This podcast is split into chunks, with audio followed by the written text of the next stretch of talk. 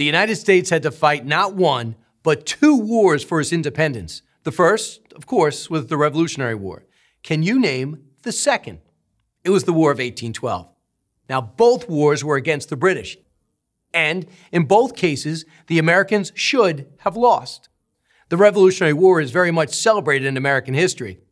The second one has all but been forgotten. But had it been lost, America's history would have been much, much different. The British precipitated the war by failing to recognize the United States as a sovereign nation. For five years between 1807 and 1812, they repeatedly disrupted American commerce, boarding American merchant ships, capturing their sailors, over 5,000 of them, and forcing them to work on British ships.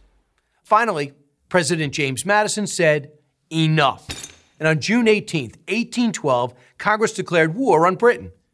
The euphoria didn't last long, and for good reason. The Americans had no viable strategy, no standing army to speak of, no generals worthy of the rank, very small navy, a wholly inadequate supply of munitions. It was a different story on the British side. They had all the men, ships, generals, and admirals they needed, and then some. If these upstart Yankees wanted war, the British were only too happy to accommodate them. Things went pretty much as expected, one American defeat after another, culminating in the burning of Washington, D.C. The great prize of the war was not the tiny American capital or even the larger nearby city of Baltimore. The prize the British wanted was a gateway to the American West, the city at the mouth of the Mississippi River, New Orleans.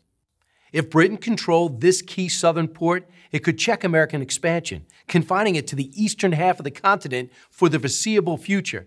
To take New Orleans, the British amassed an enormous sea and land force 60 ships, 10,000 men.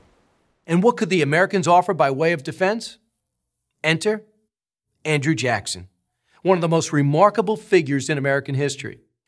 Born in 1767 in the territories of the Carolinas, Jackson first encountered the British during the Revolutionary War. His memories were not happy ones. His mother and his two brothers died in the war, and Jackson himself was left with a permanent scar, the gift of a British officer who slashed him with his sword when the teenage boy refused to clean his boots. Self educated, Jackson settled in Nashville, Tennessee. There he became a frontier lawyer and, after Tennessee was admitted to the Union, served briefly as its sole congressman, then as a senator representing the new state. Though he had no formal military training, Jackson was elected Major General of the Tennessee Militia and gained fighting experience leading several successful campaigns against the Indians of the region. He inspired both great loyalty and great fear in the men under his command.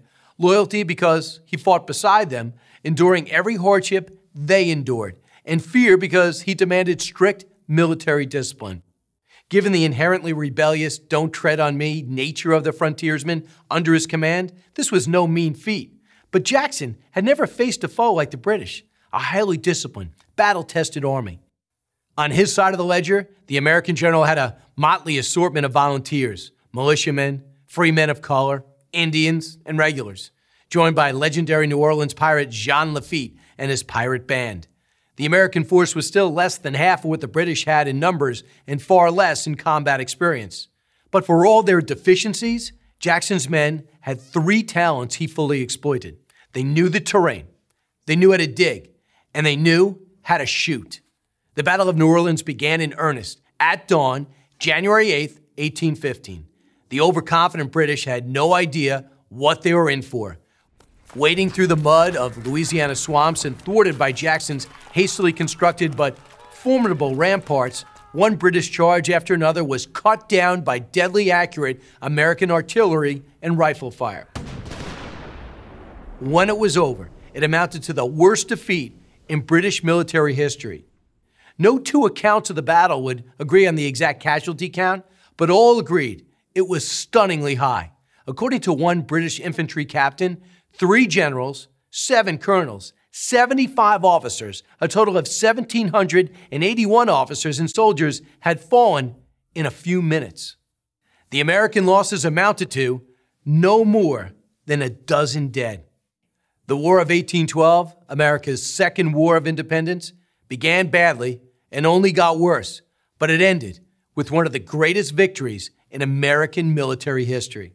It made Jackson a national hero and set up a successful run for the presidency 13 years later.